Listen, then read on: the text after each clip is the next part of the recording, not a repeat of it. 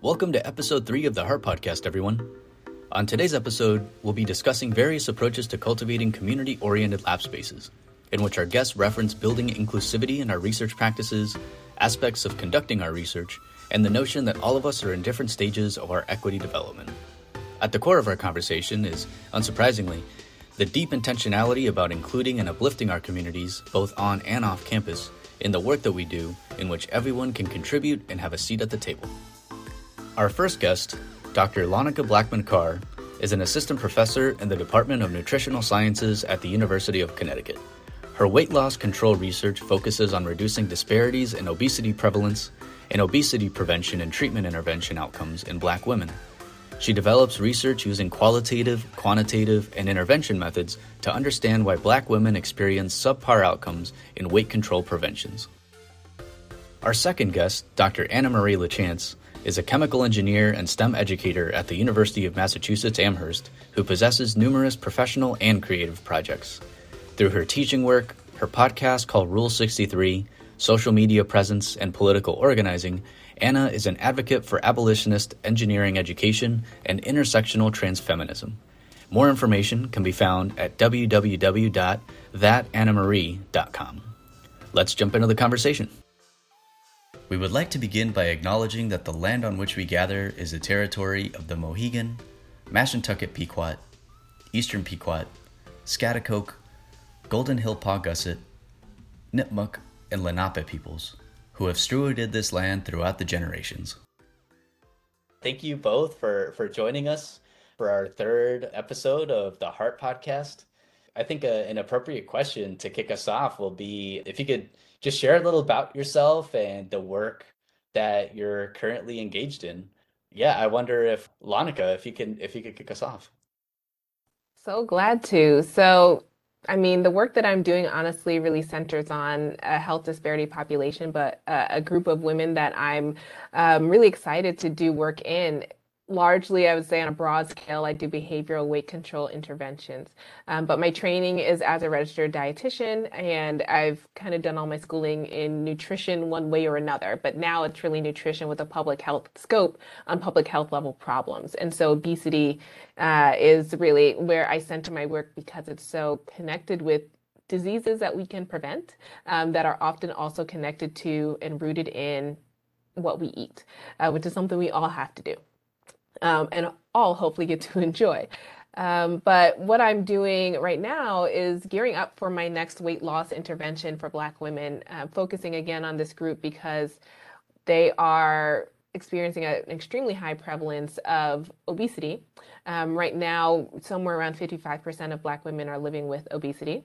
When we add in the actual rate of or prevalence rate of overweight, then we're talking about more than 80% of the population.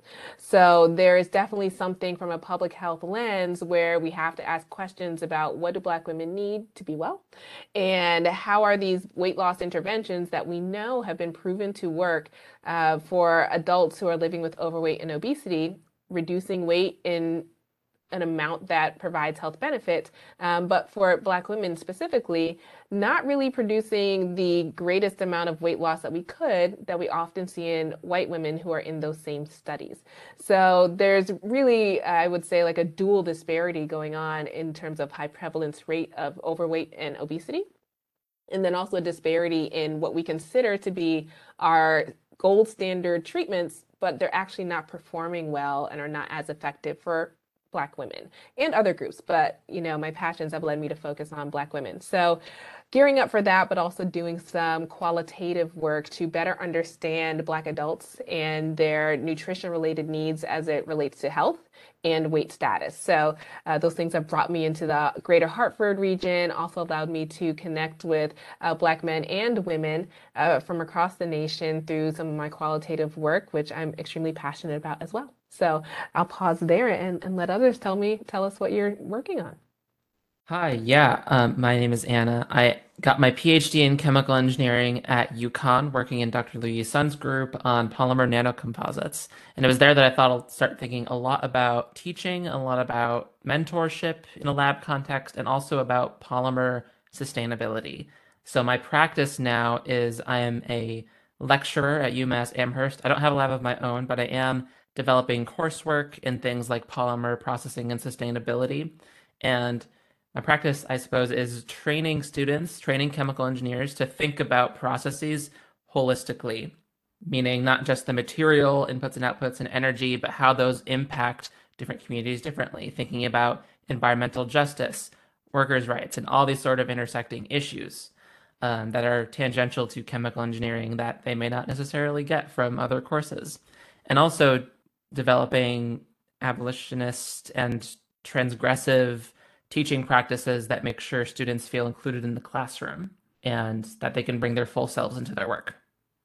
Wonderful. Thank you both so much for sharing a little bit more about yourselves and also the the work that you're involved in. Yeah, it's so beautiful to hear that the both of you are like just so actively involved. I think it just very much emanates and gives an indication of just your your um, academic background. The both of you have been very involved, have a very impressive subset of of professionalism. So thank you for that. And you know, I'm I'm curious given and I think you really touched on this just like the the intersecting issues related to just diet and health. And I know speaking for myself being Mexican, you know, I, I think when I think of diet and health and mental health as well, I think of like the cultural component, educational component, societal component. And I'm I'm wondering like the the both of you in your own words, like given that the both of you have been involved in labs, are currently involved in labs, like what are elements or features that the both of you feel that make lab spaces like community oriented and equitable? Yeah, uh, Anna, perhaps uh, can you kick us off with this question?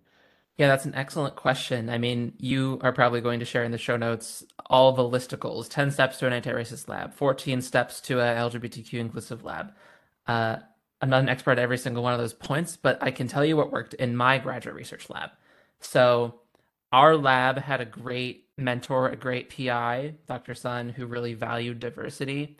And after enough time and after enough, you know, recruiting and maintaining and making sure diverse students felt safe and comfortable, the inertia of that just kept going. So the grad students in the lab kept on a culture in the lab that was very friendly, very inclusive. Dr. Sun, we have weekly group meetings. So Dr. Sun, whenever a new student joins the lab, we have them give a presentation on not just their research interests, but also their background, their culture, with a specific special emphasis on food and the food from that culture, because in his mind, food brings all of us together, um, as we all know. And the lab itself, the grad students have a tradition of celebrating wins. We often go to Frank Pepe's Pizzeria or this place, I think it's in Vernon, Connecticut, called Sichuan Pepper. We have a few places that we love to do, or we just do hot pot in one of their apartments. So just like emphasizing, you know, everyone's home culture and everyone's home values, because we get international grad students from around the world, mostly China, but also from around the world, Brazil, Africa, everywhere. So yeah, just the valuing of diversity in terms of like personal interpersonal relationships and values and culture. But also, inclusion looks like what you actually do in your research and how you actually do your research. So, in biology research in particular, it could mean using appropriately gendered terms when talking about your cells or whatever you're working on. There's a great paper that I could share called Transgender Rights Rely on Inclusive Language. That was a, I believe, science opinion piece by a few of my uh, Twitter friends, a few of my trans Twitter friends, who emphasize that, you know, terms like male, female, man, woman, boy, girl, mouse, or cell culture, these can be very loaded. Uh, also, you can design studies in a way that are inclusive and exclusive to trans people or non binary people. If your survey only has like two checkboxes, man or woman, that could potentially exclude people. And it'll make your science worse because you're not including these sort of diverse um, populations. And that's just on the gender axis of these infinitely axes, you know, systems of intersecting identities. So there's a lot of ways that, you know, PIs can contribute to the culture, the other grad students can contribute to a culture in the lab, but everyone has to contribute a little bit.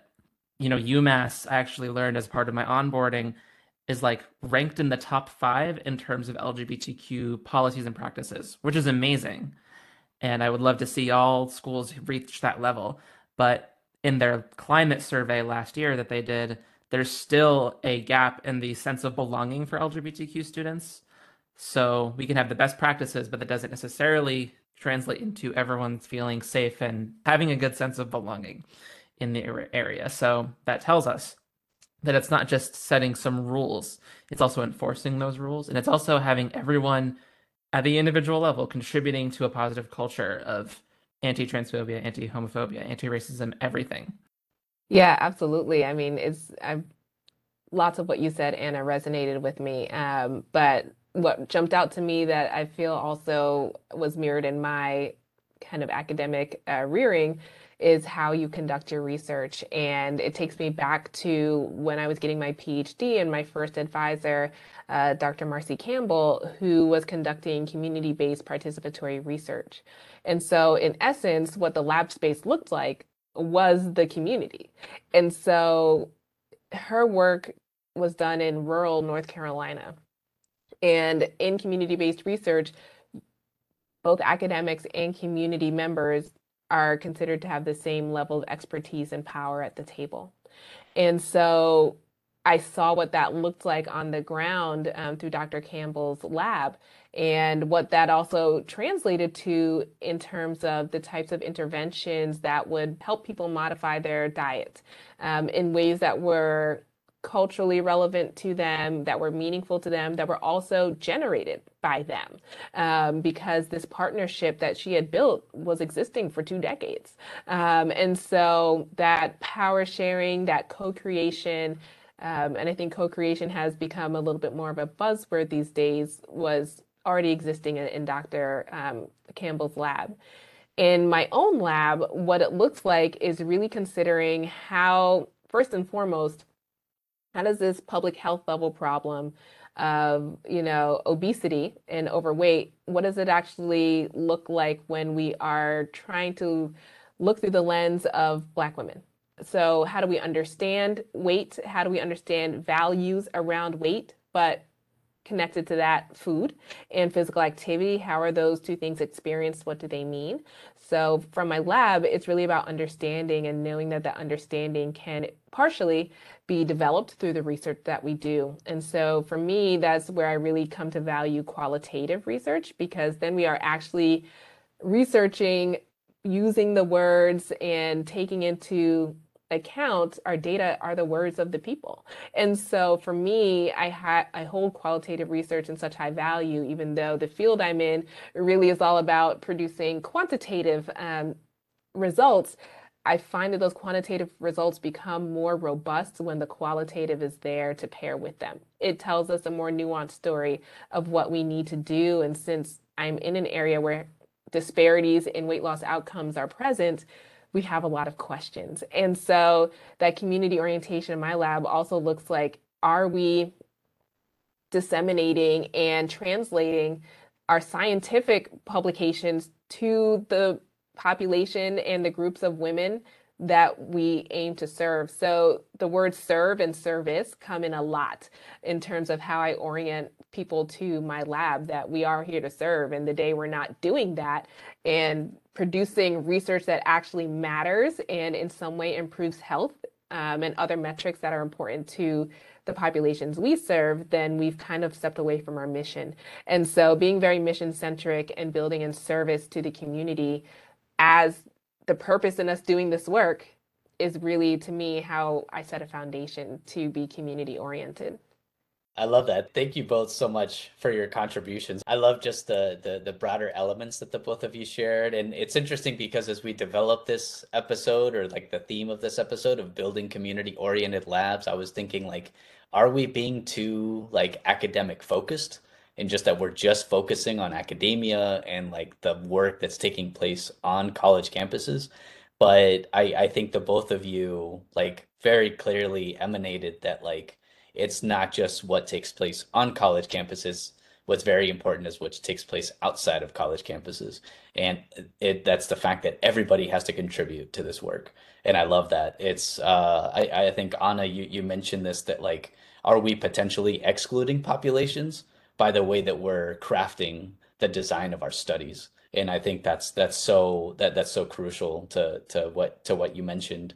And also like kind of thinking about like how we're conducting our research, I was recently introduced uh, in this past year this concept of like participatory action research, PAR, which is like very much involving the community in the research that we're doing. And like diet, health, mental health is such a crucial component. And it and I wonder like if there's this duality because food brings us together, but it could also be kind of harmful in a way. And I'll speak personally because culturally, like on the weekends, we're like, oh, carne asada, like steak, tacos, you know, which sounds really great on the surface, but also like Hispanic cultures have a very high propensity of like diabetes and heart problems and like what are we doing about those issues as well? So it's like how can we find this balance? And um, you know I'm, I'm curious to hear from the both of you like what and the both of you lightly touched on this but i'm wondering like have there been particular guiding forces perhaps in your academic trajectory, maybe mentors that have helped guide the development of each of your particular labs, like how you navigate just the the, the nuance of your labs, the purpose of your labs. Um, yeah, curious to open the floor to to whoever would like to contribute first. I can start by saying that everything you just mentioned about working with communities rather than for communities or on behalf of them is really important to me. Even though I don't have a lab myself, I think constantly about the principles of design justice. There's this great book by Sasha Costanza Chock all about design justice and the different design justice principles.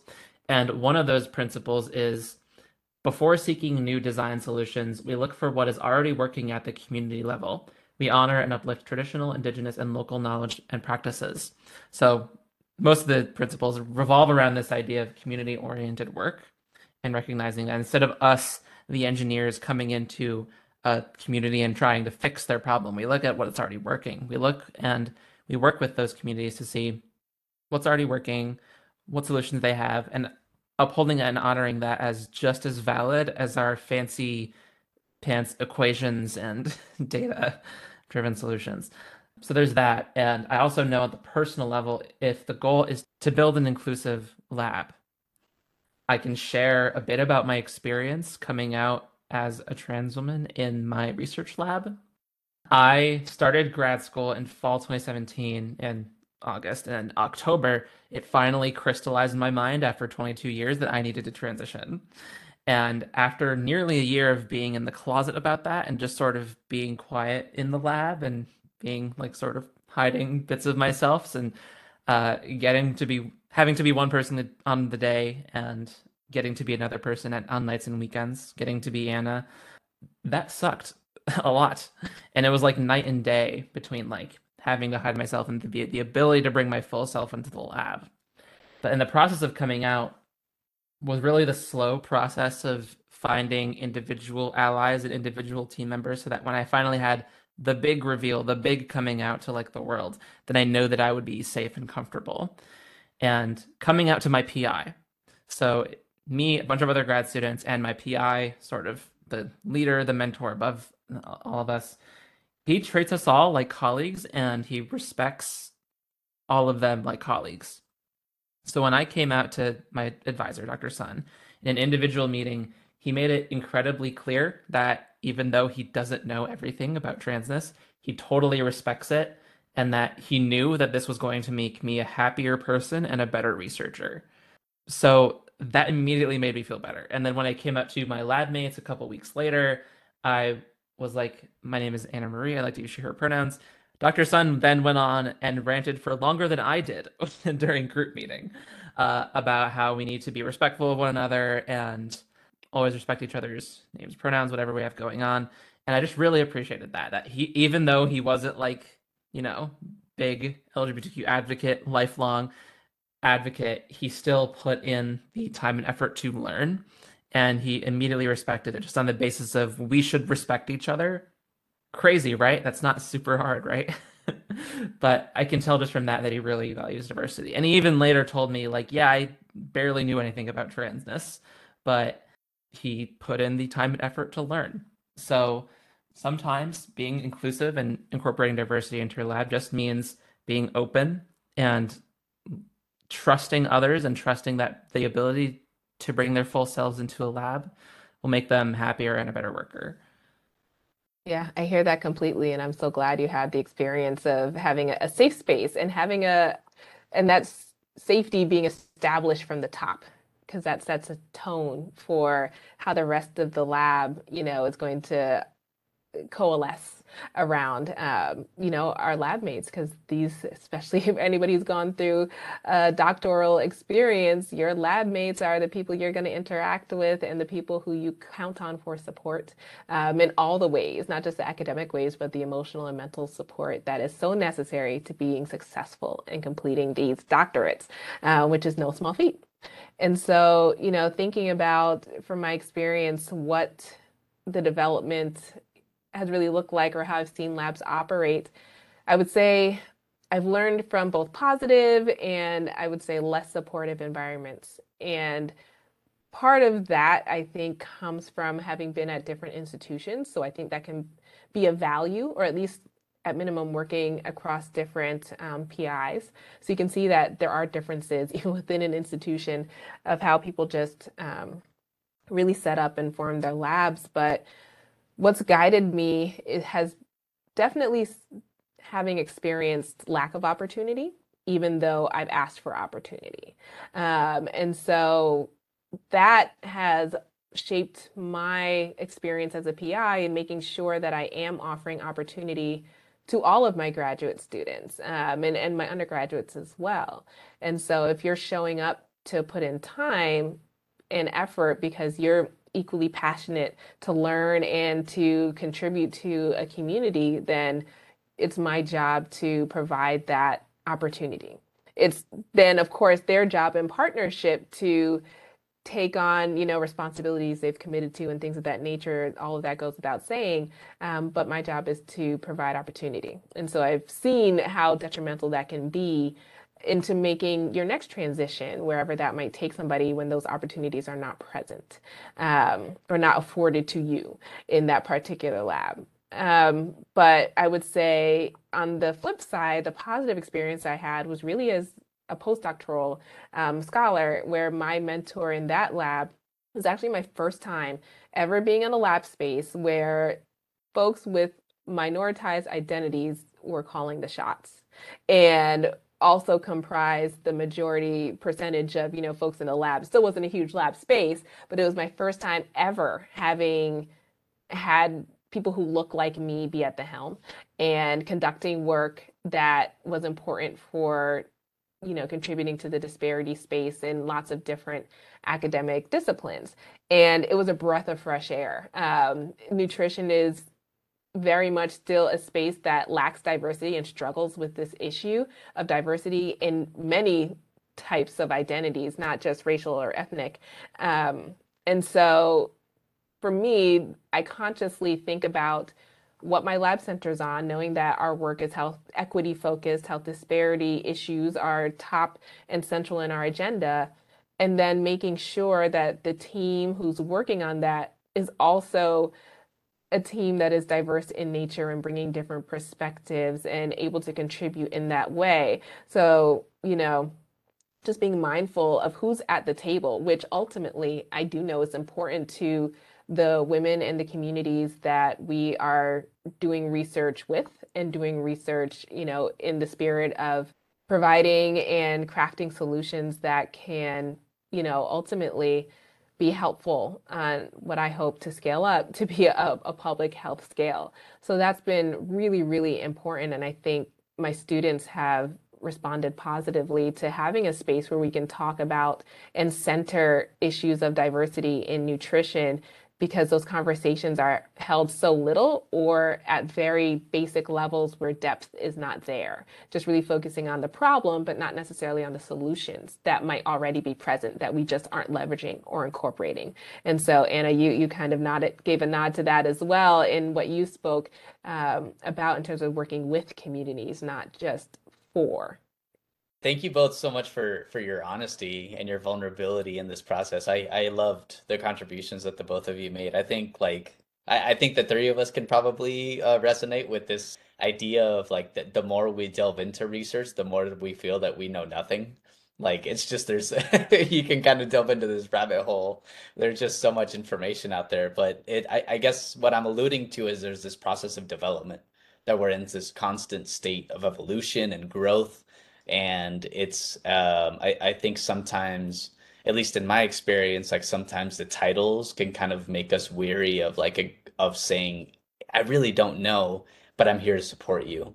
And Anna, I think you really alluded to that in like, you know, the experience that you had where, you know, like your the, the professor that you were working with like very much acknowledged that, that maybe they weren't extremely knowledgeable, but they were still there to support you in the best way that they could. And I think that's the best way, you know, to approach this work. And Launica, like as well, you know, it's like you're there just in this movement and you're there to include the community and you're there to support your students in their trajectory and in your trajectory as well. Um, I also think it's really interesting how the three of us, like, we have different perspectives based on the institutions that we've been at. Like, I'm from Arizona, you know like you know the both of you seem to be uh you know based in the in the in the northeast i know Launica i believe uh you you did some of your work at chapel hill uh mm-hmm. university of north carolina yes. chapel hill as well and so you know like that's a very interesting like uh, dynamic and perspective that you bring to this uh, conversation as well um and like i i, I think I, am curious to hear like g- given that the the overall theme of this uh this this season really has been like just how how we can incorporate the community how we can uplift the community. And i'm wondering like do the both of you interact by any chance with like nonprofits or community organizations that you partner with or that perhaps uplift this work? And if so like what are those community organizations and and how how are they you know uplifting the voices of of our community and what what their needs are yeah, I mean, maybe I'll take that first because I imagine, Anna, you might actually have a, a wealth uh, of experience to share. Uh, but for me, I feel like I'm still getting my feet wet and relocating to this area coming from North Carolina a few years ago. But having COVID make its entrance, you know, just maybe four to six months after I got here, I'm still just emerging and getting to know um, Connecticut and uh, where I'm situated in the greater Hartford area. But when I think about nonprofit organizations that have lifted up my work and been essential to me um, working with and building relationships with community, it has definitely actually been through Alpha Kappa Alpha Sorority Incorporated. So this is one of the or the oldest uh, historically Black Greek sorority in the U.S. It is an international organization. I happen to be a member, um, but you know, across the chapters that I've been a part of, they've always been open to me bringing kind of my work and opportunities to engage Black women in health promoting interventions.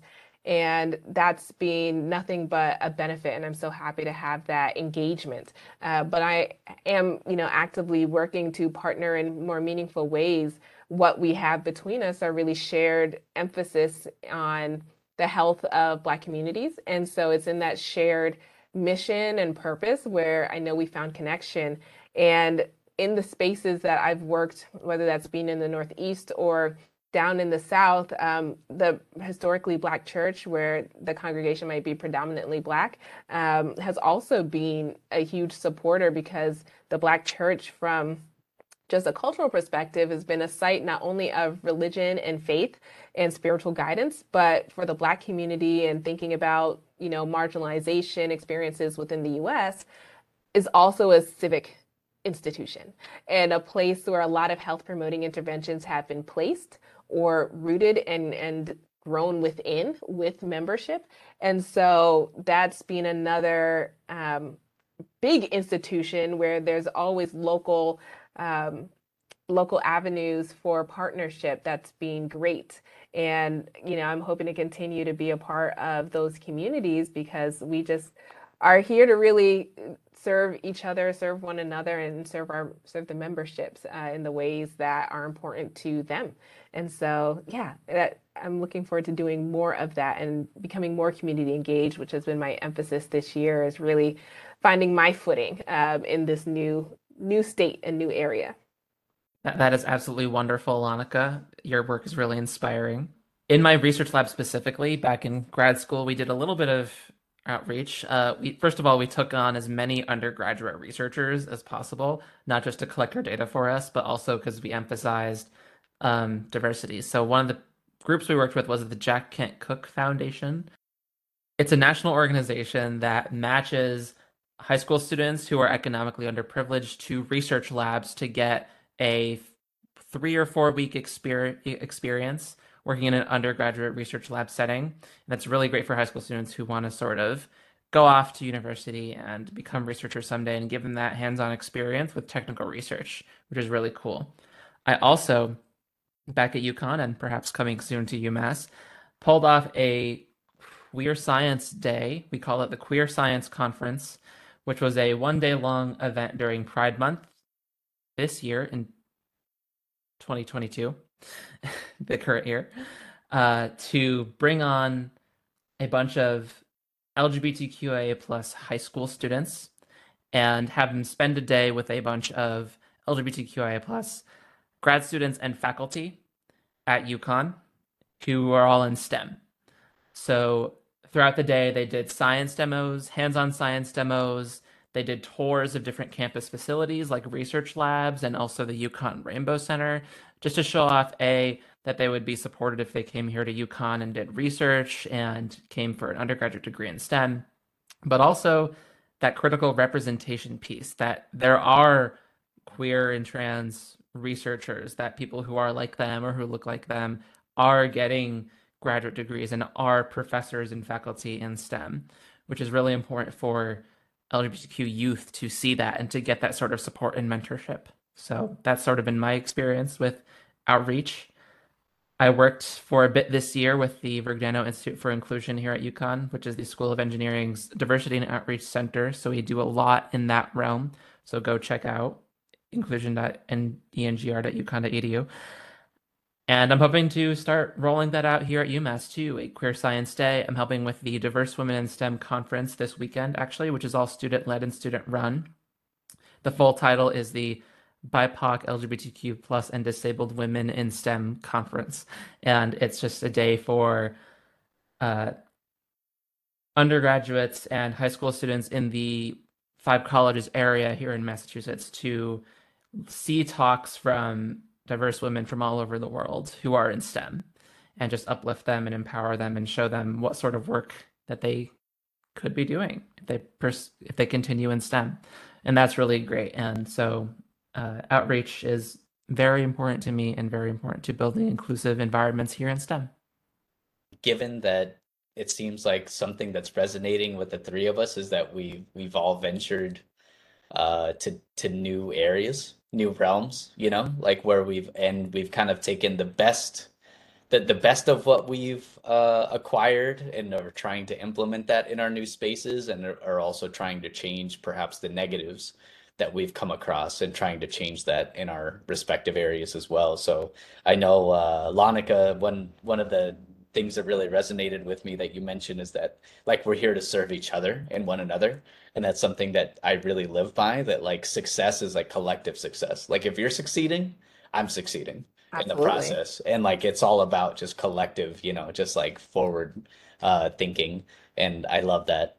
Um and and i wonder too like on the flip side of this like it seems like the both of you are just so actively involved and are very passionate about this work. Like I'm curious to hear like what what are the broader implications of academic institutions and perhaps just like the broader community like choosing not to build like community oriented labs? Like what what's like what's society missing out by not incorporating these beautiful elements that the both of you have uh, have highlighted? Like Lanika would you like to get us started?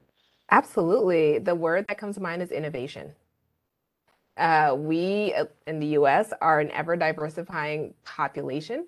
And so, and there is research out there that tells us that when we have different perspectives at the research table, we develop more innovative work. And so, I, the danger in choosing not to be inclusive and choosing not to be community engaged is continuing to put out research that has no relevance no relevance to our public health issues. And again, my frame is always thinking about obesity because of its relation to health. But it has no relevance and no practical use for the public. And a lot of us are you know, hopefully uh, going to continue to be successful in external funding from NIH or NSF, where wherever your funds come from. Um, and there's a public health mission in being funded by certain entities. And so we have to be mindful of that, especially as we're using taxpayer dollars to produce good, rigorous science. It has to be science that means something. And so that is the danger, continuing to work in silos, continuing to, you know, not breed innovation. And I think that just doesn't advance science and that and the advancement of science and progress is i think part of the work that we do and it's just the nature of science so that's what it means to me in a nutshell Monica, I think you said it absolutely perfectly in that more diverse teams produce better science. And that's one thing that I'd like to stress to people. Like, there are studies that show that your citation counts increase, and obviously, citation counts are an imperfect measure of actual impact. But there are studies that show that more diverse teams produce more citation counts and more relevant research. So even if you were an absolute ghoul that didn't that didn't care about other people and didn't care about diversity, it's incumbent upon you if you want to have more citations and better science and better funding perhaps to hire and maintain and make feel safe a diverse team. So there's that. And also we have to wonder how the current system gets perpetuated. So the thing about all of our amazing outreach and mentorship and all these great things that we're doing, me, Lanika, everyone, that labor often is unpaid. That labor is often unpaid and unsupported at the institutional level. That's just our free time. That's our volunteer work. And it's great that we do this. I still value it. I believe that all people have a responsibility to another. I believe that all queer people have a responsibility to one another. But without the sort of institutional backing, and that looks like funding, and that looks like things like having outreach and service be more of a component of tenure and your tenure promotion process. Until those things come, until that institutional support comes, then, you know, it's going to keep falling on us, the minoritized, the marginalized, the historically excluded, to keep doing free, unpaid labor to try to help each other and try to help our own communities. Until everyone values outreach and service and diversity and everyone actively contributes to it, there's a there's a limit to how much we can get done because we're unpaid and unsupported. The classic story of how that goes is, you know, a marginalized person, maybe a black woman or someone, goes off and they um, do that they have their research they have their teaching and then they have a huge service component. Maybe it's because they're the only black woman in the department or the school and so all of the hey nesby we're going to have a panel. Can you be on our panel? and all those little things they add up. So what that means is that you're taking time away from research and then the research maybe is 95% as good as it could be and then when it comes time for tenure promotion it's like well where's all this research stuff? All this you know what have you been up to but they don't value the teaching, they don't value the service or the mentoring or anything. So they don't get promoted, or worse, they get fired. And the system maintains itself like that. It's a vicious cycle of, you know, nothing ever changes and it falls on people to do the work. And then that work is undervalued and unpaid, which negative feedback loop. So that's that on that. So the risk of not supporting, you know, diversity and outreach efforts is that they won't happen. and you'll never see the actual better science in the first place. Yeah, Anna, mic drop on that moment. Um, so thank you for illustrating that so well. I see that daily, and your illustration is on par with what we've seen documented in the evidence base across disciplines. It's the kind of things that I hear in conversations with my colleagues who also have marginalized identities about where the work falls. And, you know, I think it really behooves an institution to take that into account, to really think about how you invest in systems, right? That put out have that negative feedback loop and we need to make that shift towards more positive outcomes because that is what will get us to having you know the most innovative and inclusive teams that put out research that still will be attractive for funders. And that is such a, an important mission to a place like UConn and, and many others as well. And so we have to invest in underrepresented scholars, marginalized scholars, and absolutely think about what does promotion and tenure look like when we consider this other work that doesn't necessarily fit well into how we have currently designed academia and research evaluation, but it's absolutely necessary for success when we're working with underrepresented and marginalized students and success in conducting health equity work. And so I just wanted to, you know, second everything that Anna just illustrated. Yeah, th- thank you, thank you both so much for that. I think there there's such uh, there's such an urgency and importance for this work because we're losing out on not only like innovation it like innovation progress personal progress but also like economic progress in not investing properly investing in our communities and the people that are engaging in this work as well. There's like these so many like structural very western centric components. It's that are very visible in academia that are not supporting the folks that are like you know uplifting this work. And i i know we're like we're we're at time. I'm just i'm curious if we could do like a super quick rapid fire like what's just what does forward look like? I always like to leave on a positive note like what's maybe a piece of advice that the both of you are willing to share with members of our audience like researchers students policy makers perhaps? Like what what do you uh, wish to leave them with to to further engage or be innovative in this work? Because I know innovation has been a theme in our conversation. So yeah, uh, curious to to hear what the both of you think. Yeah, that takes place on both the individual level and the institutional level. So the institutional level, I actually can send you a few different documents that you can throw in the show notes about like the Black in Engineering action item list or the Trans in STEM action item list, you know, the 14 steps for an interracial lab and things like that. But that can mean bringing on LGBTQ speakers, bringing on BIPOC speakers for your seminars, hiring us, making it a point to recruit at OSTEM, NSBE, and other avenues, and making sure that we're supported when we get here. So there's all these sort of, you know, more money, basically, more money and support. Uh, and also at the individual level, you know, there's a bunch of different advice you can give about how to support diversity and, you know, be an inclusive person. But one big thing is just to not put too much pressure on yourself to be perfect and to view mistakes as learning opportunities. So one example is that my graduate research was not all sunshine and rainbows as I made it may have made it out to be before. One of my lab mates, about five or six weeks after I came out to them, asked me, Hey, Anna, can I ask you a question? And I said, Sure, what's up? And he asked me, So, what's the difference between a trans woman and a drag queen? Which is an interesting question because drag queen is a performer and a trans woman is a type of woman. You thought I was putting on a show for you this whole time? Like the past half month and a half? but we talked it out and, you know, it was a learning moment. It was embarrassing, but it was for me and that, but it was a, a you know, a learning moment and also to be loud in your support. Don't just keep your advocacy, you know, to yourself and to your friends and to your little lab group, to, but to be loud as possible, to show your support for queer and trans students, to show your support for diverse students of all types, because um, you never know who might benefit.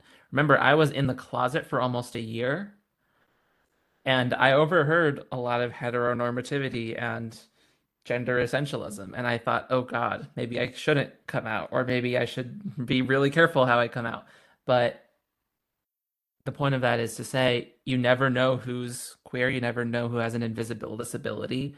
So you never know who might be benefiting by being inclusive until you do it.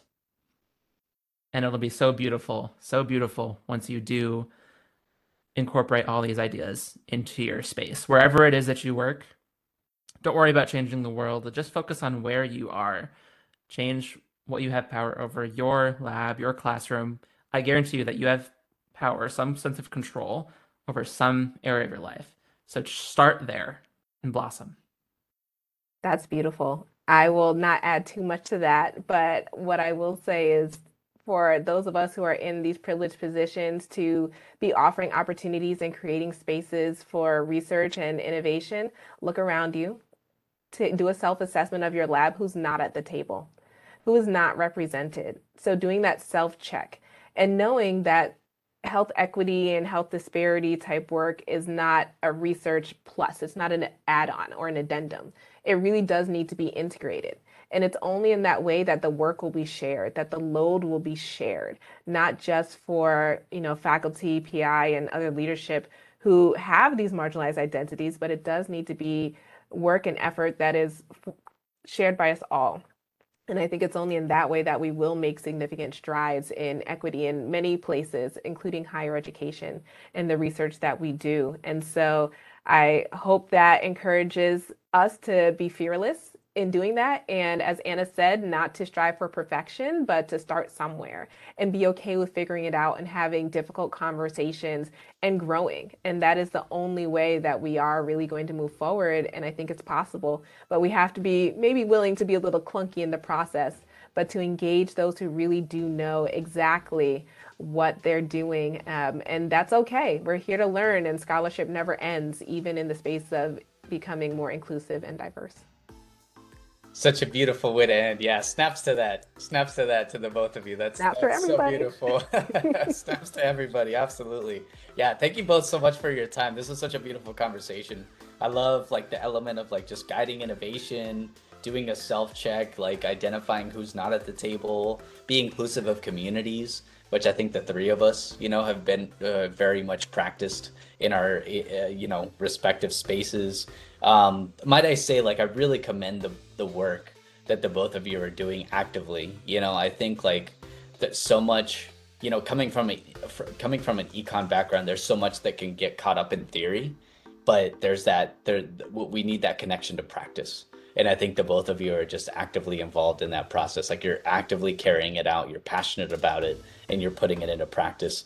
One of you mentioned that like we never know who might benefit from this work like i think sometimes we do have like person to person interactions with this but like we never know who might read this research who might take this on that can just again going on to innovation like they might spearhead you know they might be the next step in that ladder to you know progressing uh, the societal movement so the point is to start somewhere and to keep growing as always, we're thankful for the support from the Office of Diversity and Inclusion and the Center for Excellence in Teaching and Learning at the University of Connecticut because it takes a village and it takes heart.